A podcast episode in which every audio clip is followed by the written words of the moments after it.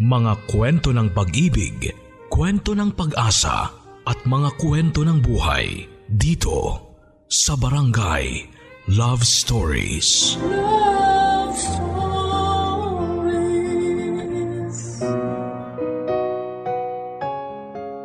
Hindi makapipili ang puso kung kanino ito titibok. Mas lalong hindi kayang piliin ng puso kung sino ang hindi nito dapat na ibigin. Ikaw, kaya mo bang turuan ang puso mong magmahal ng isang taong sa tingin mo ay dapat para sa iyo? Kung meron mang isang katotohanan na laging naipamumukha sa atin, yun ay yung hindi natin kailanman pwedeng turuan ng ating puso. Hindi natin ito pwedeng diktahan na magmahal ng isang tao na sa tingin natin ay dapat nating mahalin. Hindi natin ito pwedeng turuang limutin ng isang taong hindi pala para sa atin. Ito ang katotohanan. Isang katotohanan na pilit pa rin nating kinakalaban kahit alam nating patuloy lang tayong matatalo. Ang ating kwento ngayong araw ay kwentong pinadala ni Paulo. Isang lalaking sumubok na piliing wag mahalin ang taong hindi para sa kanya. Isang lalaking sumubok kalabanin ang nararamdaman dahil alam niyang hindi dapat. Magwagi nga kaya siya o baka mas lalo lang itong matalo sa katotohanan na hindi nga natin pwedeng turuan ng puso. Dahil oras na gawin natin ito, mas lalo itong nagiging porsigidong piliin at gawin ang gusto nitong mangyari. Handa ka na bang makarelate sa kanya? Minsan ba sinabihan mo na ang puso mong huwag magmahal ng taong hindi dapat? Ano ang naging sagot sa iyo? Nanalo ka ba? O ang puso mo? Si Paulo kaya sino ang nanalo sa kanyang kwento? Alamin natin yan sa mga kwento ng pag-ibig, buhay at pag-asa sa nangungunang Barangay Love Stories. Dear Papa Dudut, Hindi naman masama ang magmahal. Minsan mali lang talaga ang napipili nating mahalin. Magandang araw po sa iyo Papa Dudut, ako nga pala si Paulo. Kasalukuyan ay nasa edad na 25 na. Gusto kong ibahagi sa inyo ang aking kwento. Ang kwento ko ay kwento kung paano ako umibig sa hipag ko. Siya si Malaya, mahal ko siya. Kaya ba akong pagbigyan ng Diyos na mapa sa akin siya? Sampung taong gulang pa lang ako noon nang makilala ko si Malaya. 25 anyos ito kaedad ng aking kuya Harold. Naalala ko pa umaga noon nang dalhin siya sa bahay ni kuya para ipakilala sa amin ni na mama. Alalang alala ko pa ang kanyang magandang mukha. May hawigan ito noon kay Sanya Lopez. Morena ito at may katangkaran. Mas matangkad nga ito kay kuya. Nakita ko noon kung gaano nahirapan si kuya na akbayan si Malaya habang pinapakilala noon sa aming magulang. Pinagmasdan ko ang aking mga magulang habang pinapakilala ni kuya si Malaya. Alam kong bata pa ako noon pero alam ko at ramdam ko na hindi nila gusto si Malaya. Hindi dahil sa masama ang ugali niya. Kundi alam nila na tulad ni kuya, magiging palamunin din noon sa bahay si Malaya. Wala kasi noong trabaho si kuya at umaasa lamang ito noon sa aming mga magulang. Batugan siya kaya naintindihan ko kung hindi naging mainit ang pagsalubong nila kay Malaya. Mula noong araw na yon papadudot, naging parte na ng aming bahay si Malaya. Nagtana na kasi sila ng aking kuya. Tuwang tuwa ako. Ang gaan kasi ng pakiramdam ko kay Malaya. Nakadagdag pa ang angkin nitong kagandahan. Naging crush ko siya at inaamin ko yon. Hindi naman masamang magkagusto sa kanya kahit hipag ko siya. Iniisip ko noon na hindi ko naman siya aagawin sa kuya ko. Iniisip ko na rin na hindi naman ako magugustuhan ni Malaya. Sino ba naman kasi ako nung panahon na yon? Patpating bata lamang ako, madalas sa sipunin at hindi pa maayos ang buhok ko. Hindi rin ako mahilig maligo at madalas ay may mantsa ang aking mga suot. Pakiwari ko ay kahibangan kung iisipin kong pwede akong magustuhan ng hipag ko. Kanina mo pa ako sinisilip-silip dyan, Paolo. May gusto ka bang sabihin sa akin? O teka, huwag kang magdago uli. Para ka namang bubwit dyan. Di kita tatapakan. Mas lalong di kita ipapakain sa pusa. May kailangan ka ba? Paulo, huwag ka nang mahiya. Tatlong buwan na akong nandito sa bahay niyo. Sabihin mo kung may gusto ka. Gusto mo ba ng juice? Pwede kitang ipagtimpla kung gusto mo. Papunta rin naman ako sa kusina. O baka gusto mong may abutin ako. Ano ba yon? Wala po. Sa wakas, nagsalita ka rin! Mula nung dumating ako rito, di mo pa ako kinakausap. Hindi naman mabaho ang hininga ko. Ganyan. Gusto ko yung ganyang tawa mo. Sabi ng nanay ko, kapag komportable ka na sa isang tao, kaya mo na raw tumawa sa harapan niya. Parinig nga uli ng tawa mo. Komportable ka na nga. Halika nga rito at samahan mo ako. Ah, ilang taon ka na pala? Ten. Wow, sampung taon ka na. Grabe, ang tangkad mo para sa edad mo ah. Parang next year mas mauunahan mo pang tumangkad ang Kuya Harold mo. Huwag mo akong isumbong ah. eh baka naman may girlfriend ka na. Paano magka-girlfriend yan eh, naiihi pa yan sa kama, lalo tuwing maulan. Nakakagulat ka naman. Bigla ka na lang sumusulpot dyan. Eh ano bang sinasabi sa'yo ng kapatid ko? Wala naman, mag-uusap lang sana kami. Hoy Paolo, kwento mo kung paano mo ako lagi nababasa ng ihi mo. Kuya! Alam mo dati may double deck kami. Yun ang tulugan namin sa kwarto. Doon sa sa itaas, ako naman sa ibaba. Kahala ko nun laging umuulan. Kala ko nun may problema ang kisame namin eh. Yun pala, nananaginip yan si Paolo ng gripo o kaya swimming pool. Ayun, naiihiyan niya ako lagi. kaya binaklas ni Papa yung double deck dahil nagreklamo na ako. Di ba Paolo? Alam mo, Paulo, ay, tingnan mo ang ginawa mo. Pinahiya mo ang kapatid mo. Hindi yan. Kung kailan napaamo ko na siya, saka mo pa naisip na ipahiya. Hayaan mo na nga siya. Halika na lang sa kwarto at ipapakita ko sa'yo kung saan siya naiihi nun. Yun ba talaga ang plano mo? Siyempre, may iba pa ba? Mm, Ay, ano ba yan? Mamaya dumating yung magulang mo eh. halika na kasi sa kwarto para hindi tayo mahuli.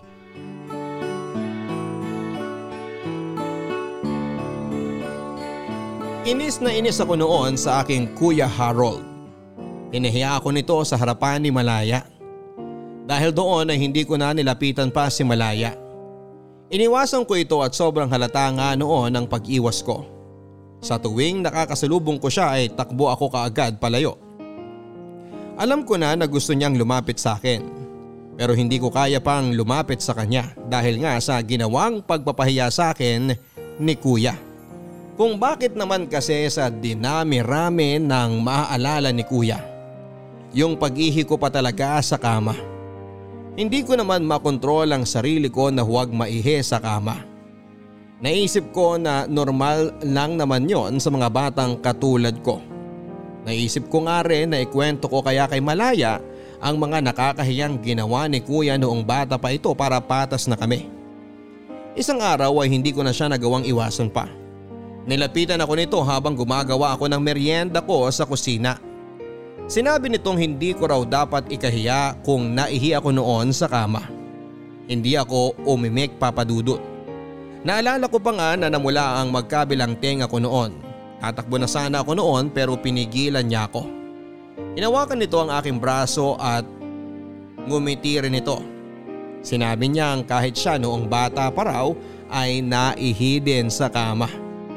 Ang dami pa niyang kinuwento noon na mas nakakahiyang nangyari sa kanya noong bata pa lamang siya.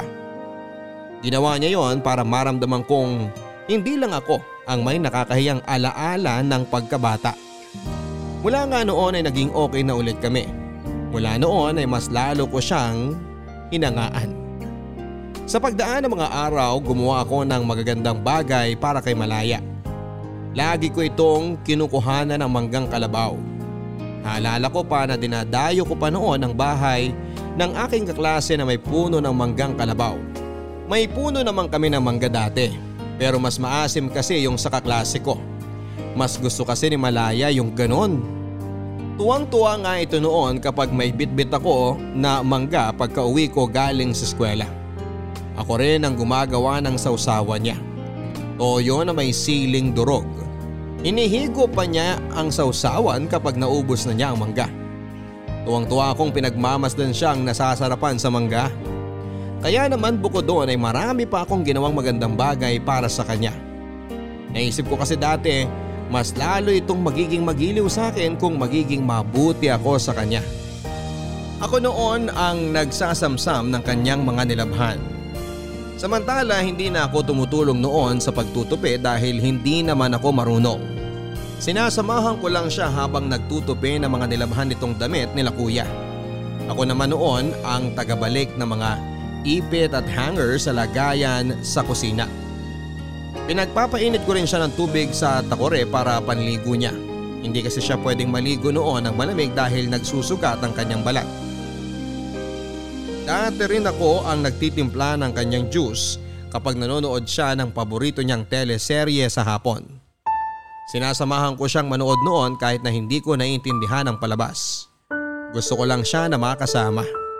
Ang ganda kasi talaga niya tapos mabait pa.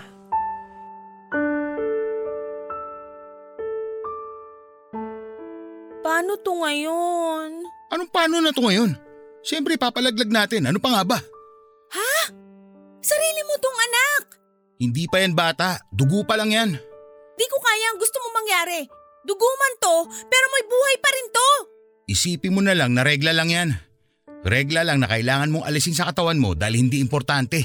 Hindi kailangan ng katawan mo para maginawaan ka. Hindi ko alam kung paano ka nakakapagsalita ng ganyan. Hinaan mo nga yung boses mo. Baka may makarinig. Mamaya andyan lang sa paligid si Paulo at isumbong tayo kay na mama. Ayokong patayin ang anak ko. Ang anak natin. Sabihin na lang natin sa kanila. Matatanggap naman nila to, kadugo naman nila to eh. Kilala ko ang magulang ko. Alam kong hindi nila tatanggapin yan dahil pareho tayong palamunin dito sa bahay. Tapos magdadagdag pa ako ng isa? Hindi naman magiging palamunin ng bata. Dedede siya sa akin at... Alam nga naman pag 15 anyos na yung batang yan, eh dedede pa rin sa'yo. Mag-isip ka ng ibang plano. Di ko gusto ang unang plano mo. Wala nang ibang plano. Yung una lang ang gagawin natin. Ipalalaglag natin yung dugo na yan bago pa tumindi ang kapit niyan. Hindi. Ayoko. Ako ang masusunod dahil ako ang ama niyan. Ako ang masusunod dahil ako ang ina nito. Matigas ang ulo mo. Matigas ang puso mo. Kung di mo kayang panindigan to, kung natatakot ka sa magulang mo, sige, aalis na lang ako. Bubuhayin ko tong batang to kahit wala ka.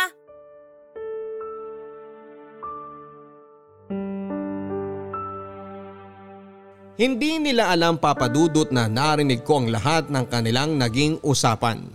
Galit na galit ako noon sa kuya ko.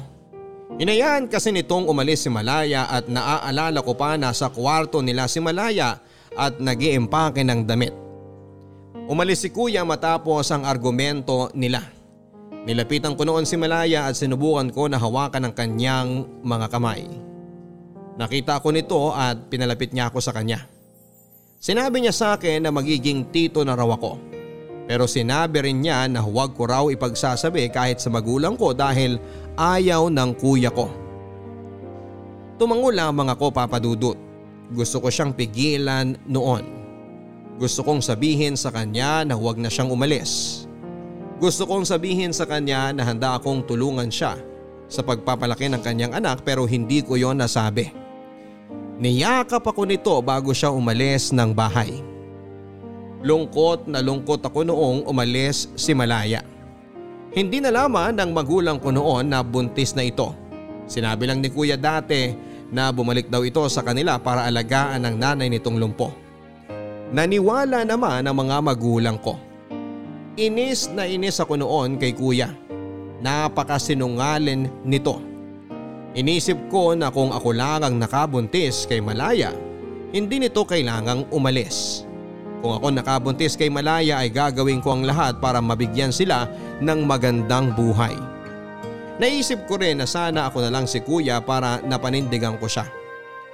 Di sana kapiling pa namin noon si Malaya.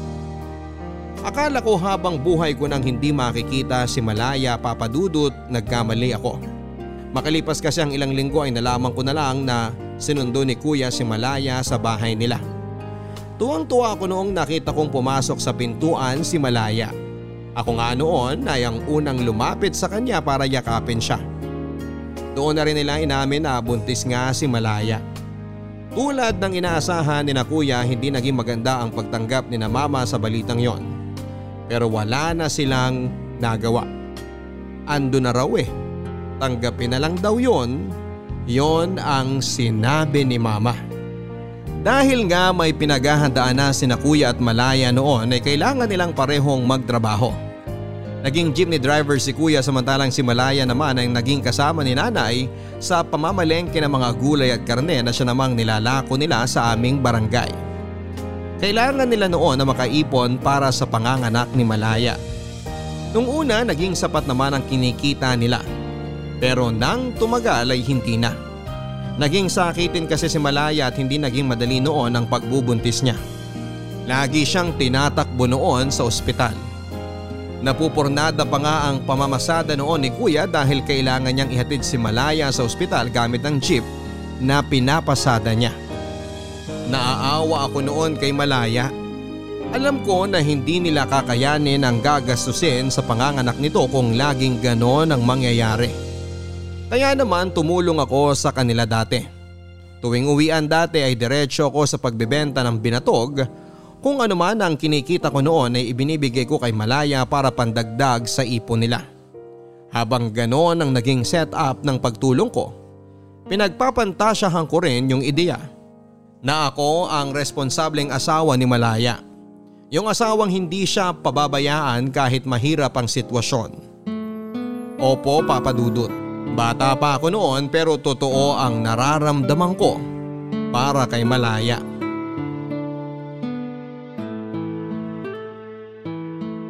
Oh, nag-abot ka na naman ng pera sa akin, Paulo. Wala po yan ate.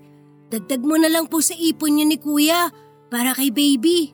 Yan din ang sinabi mo sa akin nung nakaraan. Ayoko nang tanggapin to. Bakit naman po? Hay, saan muna to galing? Huwag mo sabihin sa akin na kinupit mo to sa mama mo. Naku kung ganun, ibalik mo to ngayon din. Alam mo naman nagipit din ng mama mo eh. Hindi ko po kinupit yan. Eh saan nga to galing? Pati yung mga nakaraan. Di naman kalakihan ang baon mo sa school kaya alam kong di ka makakaipon ng ganito kalaking pera kung di galing sa kupit to. Nagbebenta po ako ng binatog tuwing hapon. Saan ka kumukuha ng binibenta mo? Doon sa binatugan sa kabilang kanto? Doon nga po. Pinaghirapan mo to? Opo. Minsan nga po eh napapaso ako kapag hindi ko nasasalok ng maayos yung binatog sa baso. Pero ngayon, kahit nakapikit, hindi na ako nahuhulugan ng mainit na binatog sa kamay. Hindi ko to matatanggap. Eh bakit naman po? Kailangan niyo po yan eh.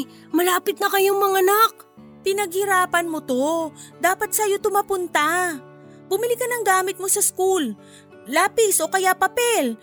Pwede ka rin bumili ng pencil case para lalagyan mo ng mga lapis mo. Kesa pinagtitiisan mo yung lumang karton ng tsokolate para lalagyan mo ng mga lapis at pambura mo. Matibay naman po yun. Hindi naman yun basta-basta masisira. Tsaka malapit na rin pong matapos ang pasukan kaya hindi ko na rin kailangan ng pencil case. Eh di ibili mo na lang ng pagkain mo. Ilibre mo rin yung mga kaibigan mo. Maraming nagbebenta ng pagkain sa labas ng school nyo, di ba?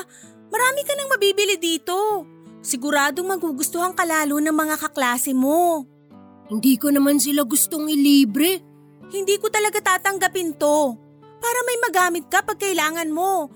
Pwede mo ring ibigay sa mama mo para pandagdag puhunan sa mga paninda niya. Nagbenta po ako ng binatog hindi para may pambili ako ng gamit sa school o kaya panlibre sa mga kaklase ko. At hindi rin po para ipangdagdag sa puhunan ni na mama. Nagbenta po ako ng binatog para sa baby nyo. Para makalabas agad siya sa ospital. Kasi yung kaklase ko, hindi pinalabas agad yung nanay niya nung nanganak kasi kulang sila ng pambayad sa ospital. Ayoko mangyari yun sa baby mo eh. Kawawa naman siya kung lagi siya makakaamoy ng gamot at ihi sa ospital. Hindi yun maganda sa baby. Napakabait mo talagang bata. Halika nga rito. Bakit po? Mwah. Oh, Salamat ah.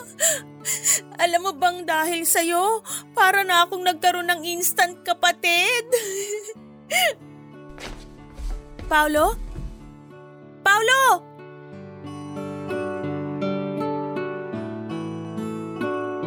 Tumakbo ako noon matapos akong halikan sa pisngi ni Malaya.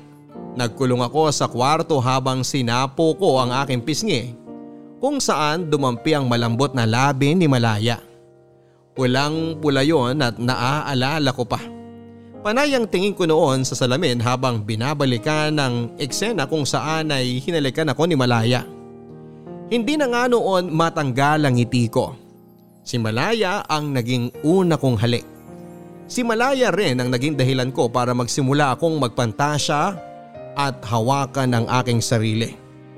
Matapos ang halik na yon ni Malaya sa aking pisngi, palihim akong kumukuha ng kanyang gamit. Mga gamit na iniisip ko na hindi naman niya mapapansin kung sakaling mawala sa kanyang paningin. Nagsimula yon sa luma niyang panyo hanggang sa paubos nitong lipstick na lagi na lang nakalagay noon sa gilid ng kanilang mesa sa kwarto. Nilagay ko noon ang bawat makuha kong gamit niya sa isang lumang karton ng sapatos. Tinatago ko yon sa ilalim ng aking kama. Tuwing sasapit noon ng gabi bago ako matulog ay kinukuha ko ang karton na yon at mamimili ako ng gamit ni Malaya na isasama ko sa aking kama para magpantasya. Hawak ko noon ang mga napili kong gamit niya habang nagpapantasya noon na hinahalikan ko siya. Na kunwari asawa ko siya, na kunwari ay sa akin siya.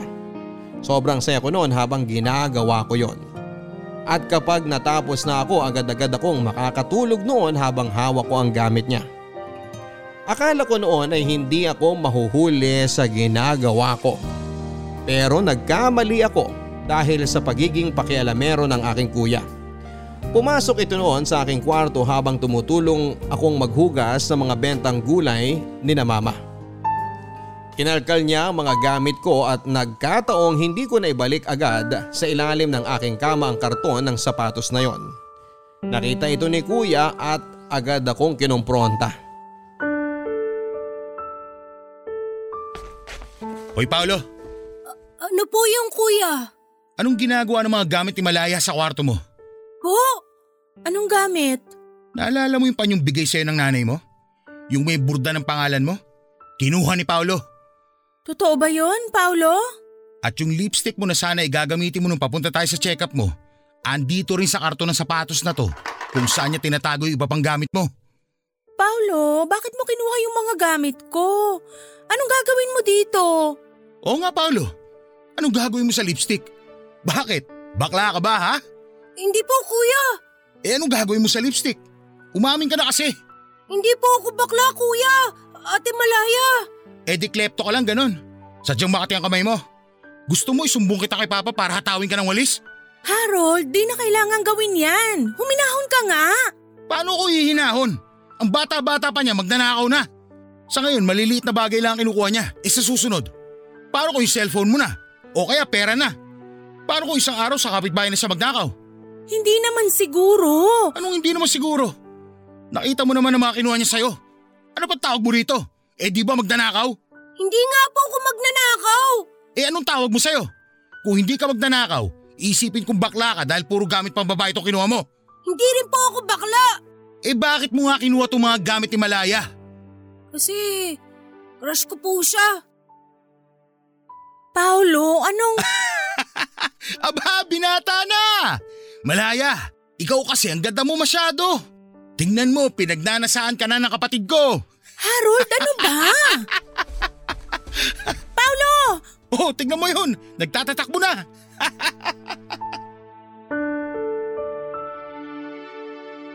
Umalis ako noon ng bahay sa sobrang hiya. Ayoko na nga noon bumalik. Napaamin ako ng hindi oras kay Malaya at panayang suntok ko noon sa ulo ko. Inis na inis ako sa sarili ko papadudot kung bakit hindi ko tinikom ang aking bibig. Bakit ba ako umamin kay Malaya? Sa harapan pa ni kuya na asawa niya. Ilang oras ako naglakad-lakad kung saan saan para makaiwas kay Malaya. Iniisip ko na umuwi kapag alam kong nasa kwarto na ito.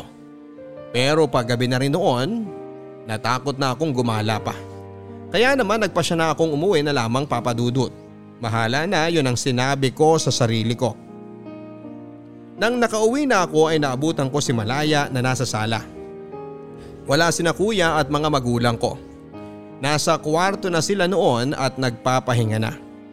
Tatakbo na sana ako noon papunta sa aking kwarto nang pisilin ni Malaya ang braso ko. Ang sarap sa pakiramdam ng pagkakahawak niyang yon. Pinaupo ako nito sa kanyang tabi. Ninitian niya ako at hindi ako makatingin sa kanya ng diretsyo. Sa sahig ako nakatingin habang nagsasalita ito. Sinabi niyang hindi ko raw kailangang mahiya kung may gusto ako sa kanya. Dagdag pa niya na normal lang daw yon sa pagbibinata. Tumango lamang ako dahil hindi ko alam kung ano ang pwedeng sabihin sa kanya. Nang tinanong niya ako kung gusto ko na raw bang pumunta ng kwarto ko ay tumango ako. Tatakbo na sana ako noon dahil akala ko ay tapos na siya nang sasabihin niya. Pero pinigilan niya akong muli. Nang tignan ko siya ay inabot niya sa akin ang panyo niya. Yung panyo na kinuha ko sa kanya. Yung may borda ng pangalan niya. Tumingin ako sa kanya at nagtanong ang aking mga mata. Ngumiti ito at sinabing sa akin na lang daw yon at sinabi pa niya na bigay yon ng nanay niya sa kanya. Aniya mas maaalagaan ko raw kaya ibibigay niya sa akin. Kinuha ko yon sa kanya at saka tumakbo papunta sa aking kwarto. Muli ay nagpantasya ako sa kanya habang hawak noon ang panyong bigay niya. Makalipas noon ng ilang buwan ay nakapanganak na si Malaya. Isang napakalusog na sanggol na lalaki. Tinutokso nga nila ako noon na kamukhang kamukha ko raw ang aking pamangkin. Sinabi rin ni Malaya na posibleng araw na maging kamukha ko ang anak nila dahil ako ang madalas na nakakasama niya sa bahay.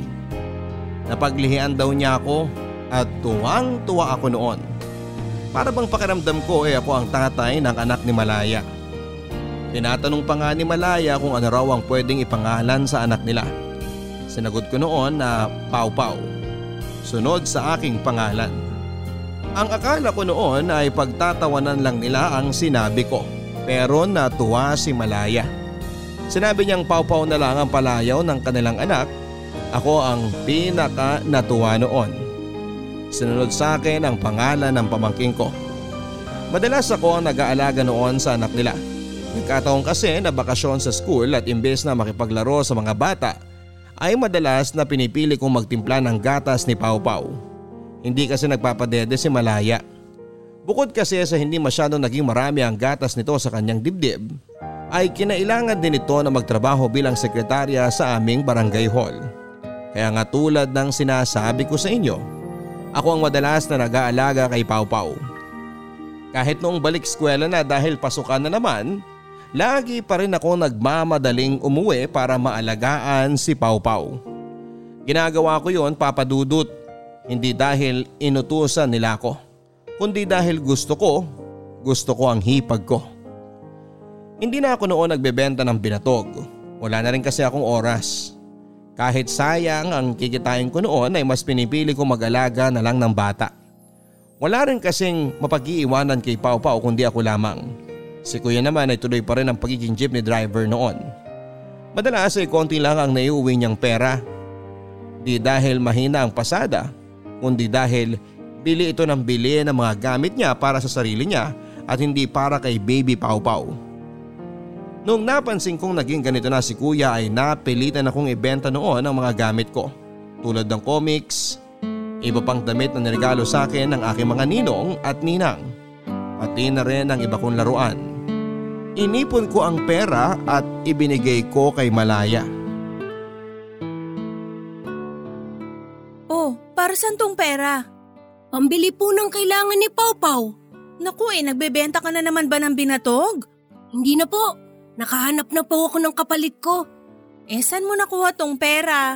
Nagbenta po ako. Anong binenta mo? Wala po. Mga lumang laruan na hindi ko na nagagamit. Malaking pera to. Alam kong di lang to galing sa pagbebenta mo ng laruan. Pati na rin po ng mga luma akong damit. Bakit ka nagbenta ng mga damit mo? Paano kung hanapin ng mama mo yung mga yon? Paano kung wala ka nang maisuot sa school? Marami po akong damit. Saka sa Pasko, sigurado mapupuno na naman ang damitan ko dahil reregaluhan na naman ako ng mga ninong at ninang ko ng mga bagong damit. Ay, ano pang binenta mo? Yung mga lumang comics ko po. Teka, eh di ba koleksyon mo yun? Nabasa ko naman na po yun lahat eh. Hindi ko na kailangang ulitin. Pero koleksyon mo pa rin yun. Sayang naman. Hindi naman po sayang kung alam ko namang mas magagamit ni Pau Pau yung pinagbentahan nun. May sahod naman ako sa barangay hall. Ah, may, may pera rin kahit papano ang kuya mo na inaabot sa akin. Alam ko naman pong hindi sapat ang kinikita ni kuya sa pamamasada. Narinig ko po minsan na nagtatalo kayo dahil sa pera. Hindi ka dapat nakikinig sa pagtatalo ng mga matatanda. Sorry po. Masyado po kasing malakas ang boses niyo ni kuya kaya tumagos sa pader ng kwarto ko. Pasensya ka na at narinig mo pa yung away namin. Hindi magandang naririnig yun ng mga katulad mong bata. Hindi na po ako bata. Ay, binata ka na ba? Teka nga, patingin nga ng loob ng shorts mo kung totoong binata na yan. Ako, wag po, Ate Malaya. Hindi pa ako nakakapagpalit ng brief. Ay, hindi ka pa nga binata. Dahil ang binata, nagpapalit lagi ng brief. si ate naman, no.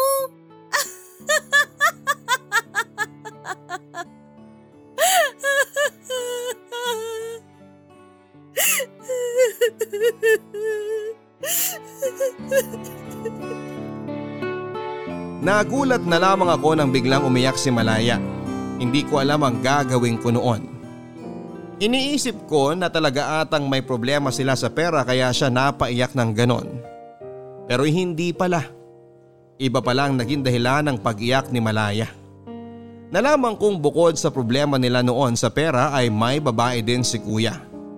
Narinig ko na nag-uusap sina mama at Malaya. Umiiyak din noon si Malaya habang dinedetalye kay mama kung paano nito nahuli si kuya na may ibang babae. Nabasa raw ni Malaya noon sa cellphone ni kuya ang malaswang usapan nila nung babae. Nanginginig noon si Malaya habang nagkikwento at binabalikan ang kaganapang yon. Awang-awa ako kay Malaya habang pinakikinggan ko siya. Sinabi niya kay mama na aalis na lang daw siya. Sinabi niya na hindi raw niya kaya ang lokohin na lang ng ganon. Pinigilan siya ni mama at sinabi niyang bigyan pa raw ng tsansa si kuya at magbabago pa raw ito. Hindi naman kumbinsido noon si Malaya. Desidido na itong umalis pero nakiusap si mama. Sinabi niyang kawawa naman daw si Pau Pau kung lalaki itong walang kapiling na ama. Doon na kumalma noon si Malaya. Natamaan siya sa sinabi ni mama. Dahil doon ay nanatili si Malaya sa bahay kahit na Hirap na siya sa kanyang sitwasyon. Tinikom ni Malaya ang kanyang bibig tungkol sa pambababae ni kuya. Alang-alang kay Pau Pau ay nagtiis si Malaya. Naging madalas din ang away nila noon ni kuya at lagi ko dating naririnig. Narinig ko noon kung paano siyang paulit-ulit na minumura ni kuya. Iyak lang ang naging sagot noon ni Malaya at awang-awa ako sa kanya papadudot. Kung pwede lang ako makialam sa kanila ay ginawa ko na. Pero dahil bata pa ako noon at hindi dapat makialam sa away ng matatanda ay mas pinili kong makinig na lamang at ipagdasal na malampasan nyo ni Malaya. Isang araw ay nawala na lang na parang bula si kuya. Nalaman namin na sumama na ito sa kanyang babae. Panayang iyak noon ni Malaya at aalis na sana talaga siya sa bahay namin pero pinigilan siya ni mama. Ang sabi ni mama kahit wala na si kuya, dapat manatili pa rin si Malaya sa bahay dahil parte na siya ng pamilya namin. Natuwa ako sa mga sinabi ni mama. Tulad ko ay napamahal na rin siya kay Malaya. Sino ba naman kasing hindi magmamahal kay Malaya? Napakabait nito. Hindi ko talaga alam kung bakit nagawa ni kuya ang mga bagay na yon kay Malaya.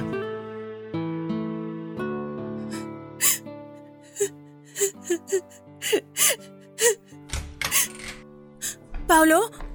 A- a- anong ginagawa mo rito sa kwarto ko? Narinig ko po kasi kayo umiiyak. Pasensya ka na ha. Nakalimutan kong manipis lang pala ang dingding ng kwarto ko.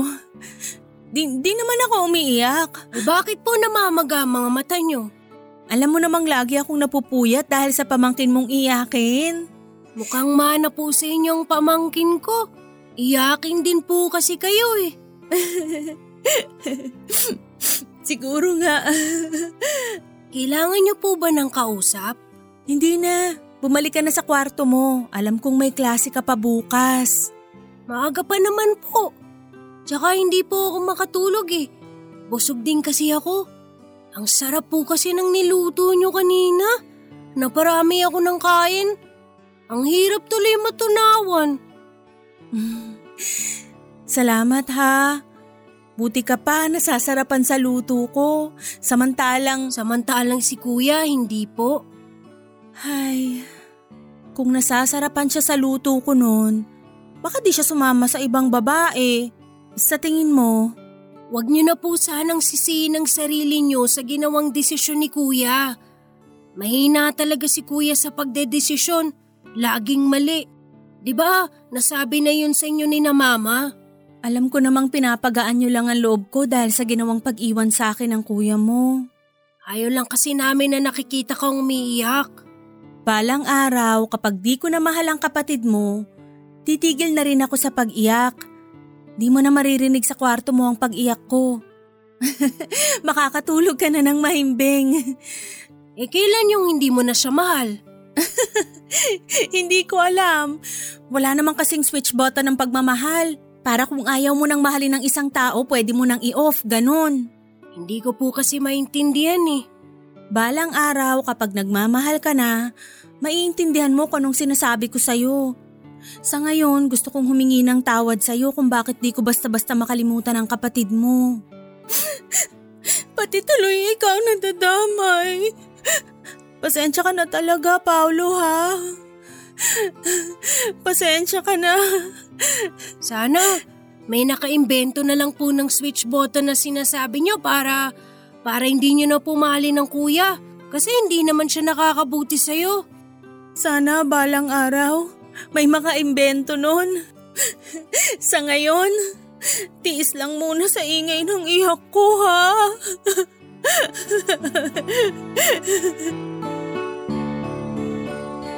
Naisip ko nga noon papadudot na sana ay may switch button ng puso para matigilan na ni Malaya ang pagmamahal niya kay kuya. Naisip ko rin na baka makatulong din sa akin ang switch button na yon para tumigil na ang nararamdaman ko para sa kanya. Papadudot habang tumatagal ay lumalaki ang pagmamahal ko kay Malaya. Alam kong bata pa ako noon pero sigurado na ako sa nararamdaman ko. Hindi nga yon nawala hanggang sa pag-abante ng edad ko. Mas lalong napapamahal ako sa kanya dati habang tumatagal dahil mas naging malapit kami noon sa isa't isa. Dahil wala na nga noon si kuya sa buhay niya. Ako na ang humahalili para alalayan siya sa maraming bagay. Tumayo ako na parang batang ama sa kanilang anak na si Pau Pau. At masasabi ko noon na wala akong ibang gustong sitwasyon kundi ang maging pamilya kaming tatlo ni na Malaya. Sa aking pagbibinata, wala akong ibang naging gusto kundi si Malaya lang. Siyempre hindi ko yon sinabi sa kanya. Bukod sa alam kong torpe ako ay alam ko rin na hindi magandang tignan. Naging asawa siya ni kuya, nanay siya ng pamangkin ko. Tinago ko noon ang nararamdaman ko at wala akong naging balak gawin para malaman niya ang nararamdaman ko para sa kanya. Tuwing nag-uusap kami noon kung may babae na ba akong natitipuhan ay panayang iwas ko. Hindi ako magaling magsinungaling at alam kong konting udyok pa ni Malaya ay mapapaamin ako. Wala akong naging karelasyon noon at parehas kami ni Malaya. Tinatanong ko siya kung bakit hindi pa siya makipagrelasyon. Sinabi naman ni na mama na pwede naman siya magkaroon ng ibang boyfriend para maging masaya naman daw siya. Pero umiling lang noon si Malaya. Hindi rin ito nagbigay ng sagot sa akin. Kami na lang ang nag-iisip na baka na trauma na ito sa ginawa ni kuya sa kanya dati. O pwede rin na masyado na siyang kontento sa kanyang anak na si Pau Pau. Kaya hindi na nito noon kailangan pa ng pagmamahal ng ibang lalaki. Nakuha ko ang totoong sagot kay Malaya kung bakit wala pa siyang nagiging karelasyon noon. Kung bakit hindi pa rin ito magawang magmahal ng iba. Mahal pa rin niya si kuya. Hindi man niya aminin noon ay ramdam ko yon. Rinig ko yon. Rinig ko ang paimpit niyang iyak dati gabi-gabi yon at walang palya. Gustuhin ko man nakatukin siya para aluin ay hindi ko yon ginawa.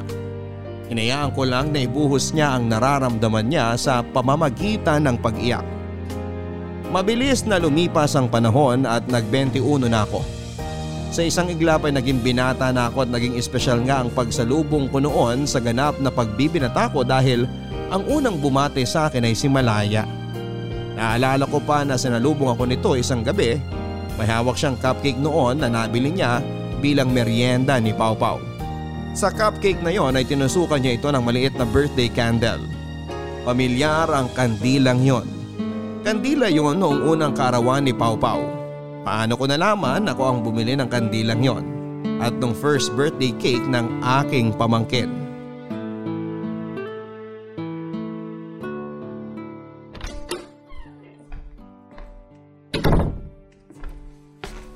Happy birthday, Paolo! Ano to? Eh di birthday cake mo. O hipan mo na yung kandila. Ay, teka, mag-wish ka muna. Wish ko na sana maging cake tong cupcake. Uy, sorry naman kung ito lang ang afford ko. Joke lang naman. Alam ko kulang pa to kumpara sa mga ginawa mo para sa amin ng pamangkin mo. Mula nung, mula nung iniwang kami ng magaling mong kapatid. Hmm, mukhang nangangamoy ang palayang durog na naman po ang hangin. Uy, di na ako bitter ah. Ikaw? Di ka na mabiro. Pero seryoso, ayos na sa akin tong cupcake na to. Wala naman akong gusto na kahit na ano ngayong birthday ko eh. Kontento na ako sa inyo ni Pau Pau. At syempre si na mama. Kung katulad mo rin lang ang kuya mo, sana andito pa yun ngayon. Hay, kung bakit naman kasi di na lang kayo nagkapalit ng kuya mo? Anong ibig mong sabihin? Wala naman, naisip ko lang. Sana ikaw na lang yung panganay sa inyong magkapatid para ikaw na lang yung una kong nakilala. At ikaw yung tatay ni Pau Pau. E di sana wala akong problema ngayon. Wala eh. Huli akong pinanganak. Alam mo, kahit nung bata ka pa lang, ganito ka palang kalit na no? Alam kong mas mature ka na mag-isip kesa sa kuya mo. Saka, mas gwapo ako dun no. 99.9% oo.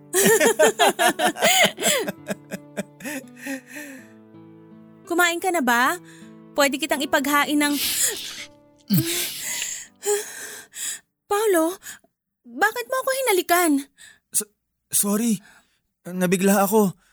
Kasi baka Paolo, hindi ko talaga sinasadya. Medyo nadala lang ako. Halikan mo ako uli. Yung mas matagal. Nagulat ako sa sinabing yon ni Malaya Papadudut. Sumunod ako sa sinabi niya. Hinalikan ko siya ng mas matagal, mas madiin at mas nananabik. Sumabay siya sa bawat paghaliko hanggang sa may pagkukusa na noon ng aming mga paa na magtungo sa aking kwarto para ituloy ang hangganan ng halik na yon. Papadudot, kumawala kaming dalawa ng gabing yon. Hindi ko rin alam kung ano ang pumasok sa mga utak namin kung bakit hinayaan naming manipulahin kami ng aming mga katawan. Sa huli ay may nangyari sa aming dalawa isang bagay na sinabi ni Malaya na pinagsisisihan niya. Habang nagbibihis noon ay sinabi ni Malaya na hindi raw dapat nangyari yon sa amin. Pilit ko siyang kinukumbinsi noon na hindi niya dapat pagsisihan ang nangyari sa aming dalawa. Sinabi kong gusto ko ang nangyari Tinatanong ko kung nagustuhan niya rin yon, hindi siya sumagot. Hindi ko siya hinayaang makaalis ng kwarto hanggat hindi kami nakakapag-usap na dalawa. Nakita ko ang pagkakataon na yon para aminin sa kanya ang tunay kong nararamdaman. Sinabi ko na matagal ko na siyang mahal. Sinabi ko rin na handa akong maging ama kay Pau Pau. Umiling lang si Malaya. Masyado siyang natatakot sa sasabihin ng magulang namin. Naisip ko noon na tama naman siya at hindi nga naman maganda kung pareho kaming magkapatid na tinuhog niya. Hindi ako tumigil noon na kumbinsihin si Malaya at sinabi ko sa kanya noon na pwede naming subukang dalawa kahit napalihim. Hindi siya umimik. Mukhang nagustuhan niya ang sinabi ko. Sa huli ay pumayag naman ito. Pero sinabi niya sa akin na wala raw assurance na mahuhulog siya sa akin. Sinagot ko siya at sinabi ko na hindi ako takot sumugal. Nilihim nga namin ang relasyon namin papadudot. Laging may nangyayari sa amin tuwing wala si na mama. Sa tuwing gabi kung kailan tulog na sila. Naging maayos naman ang simula namin at naramdaman ko na nahuhulog na si Malaya sa akin pero hindi lang niya maamin.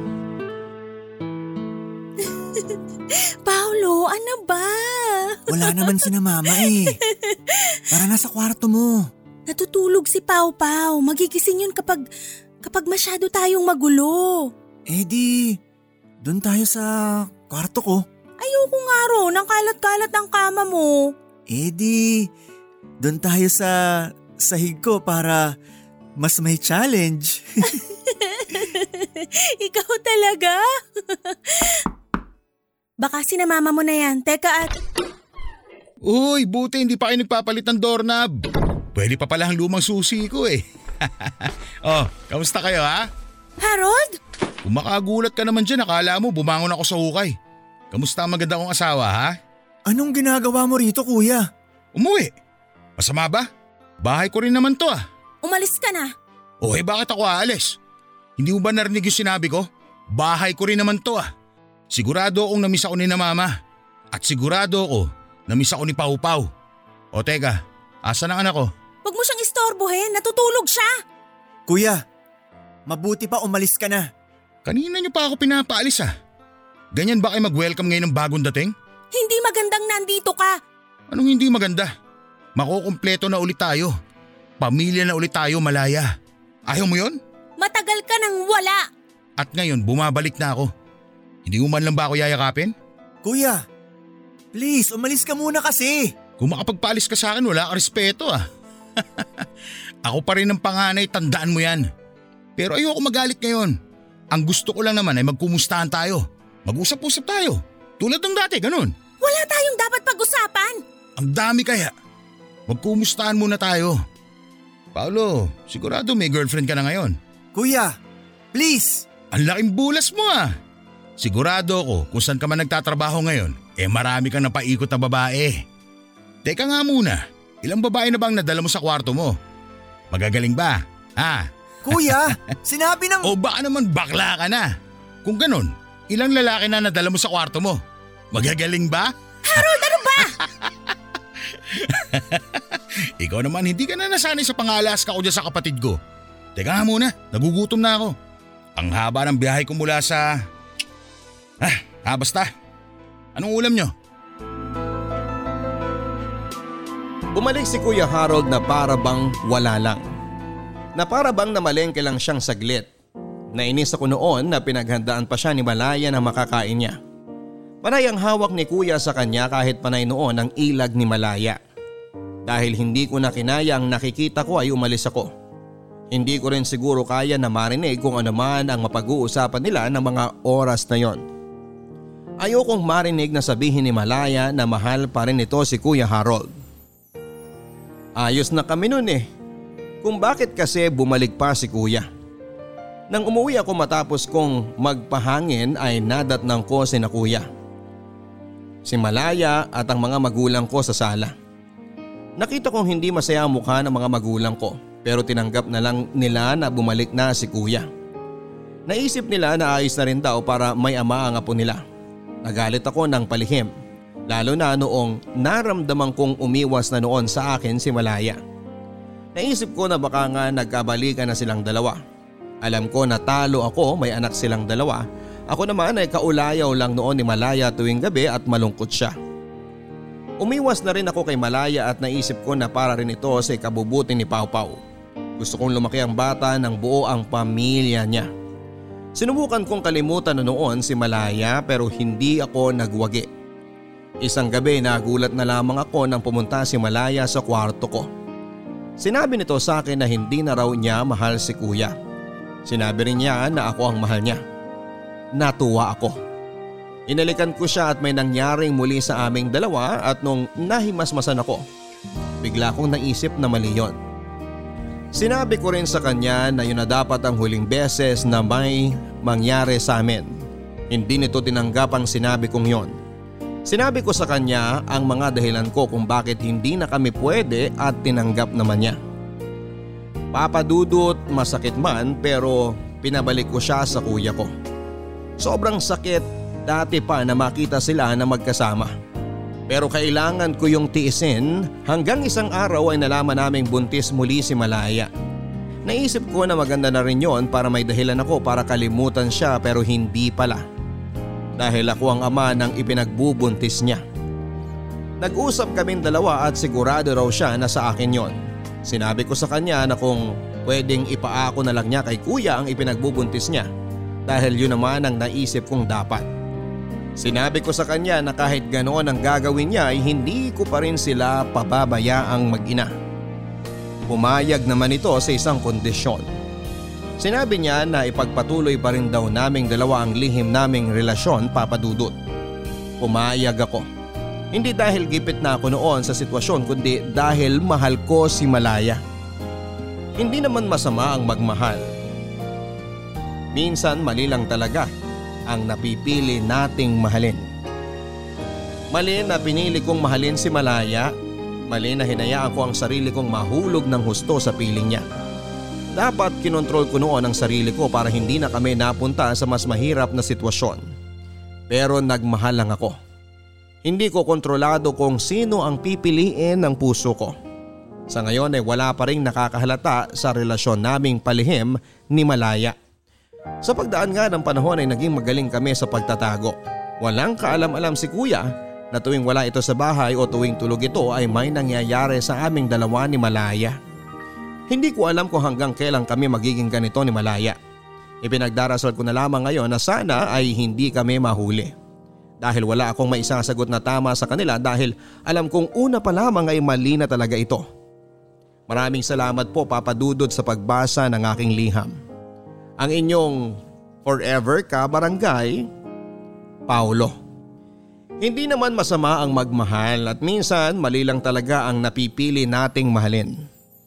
Kung bakit naman kasi hindi lang pwedeng tama lagi ang napipili nating mahalin. Kung bakit naman kasi may mali pa pagating sa pag-ibig. Paolo hindi madali ang sitwasyong napiling pagdalhan sa iyo matapos kang magmahal ng maling tao. Hindi ko rin masasabi kung paano ka totoong makakalaya sa sitwasyon mong yan kung sobrang inipit ka na ng sitwasyon. Hindi ko rin gustong sisihin ka pa sa mga nangyari dahil tapos na yon. At dapat matuto na lang tayo mula doon. Kung ano man ang kinakaharap mong sitwasyon na hiling ko na sana ay makaisip ka ng paraan para maitama mo ang lahat. Hindi ko pwedeng idikta sa iyo kung ano at papaano yon. Tanging ikaw lang ang nakakaalam kung ano ang pwedeng gawin sa nangyayari sa inyo. Hanggang sa muli mga kapuso ako po si Papa Dudut sa mga kwento ng pag-ibig, buhay at pag-asa dito sa Barangay Love Stories number 1. Mga kwento ng pag-ibig, kwento ng pag-asa at mga kwento ng buhay dito sa Barangay Love Stories. Love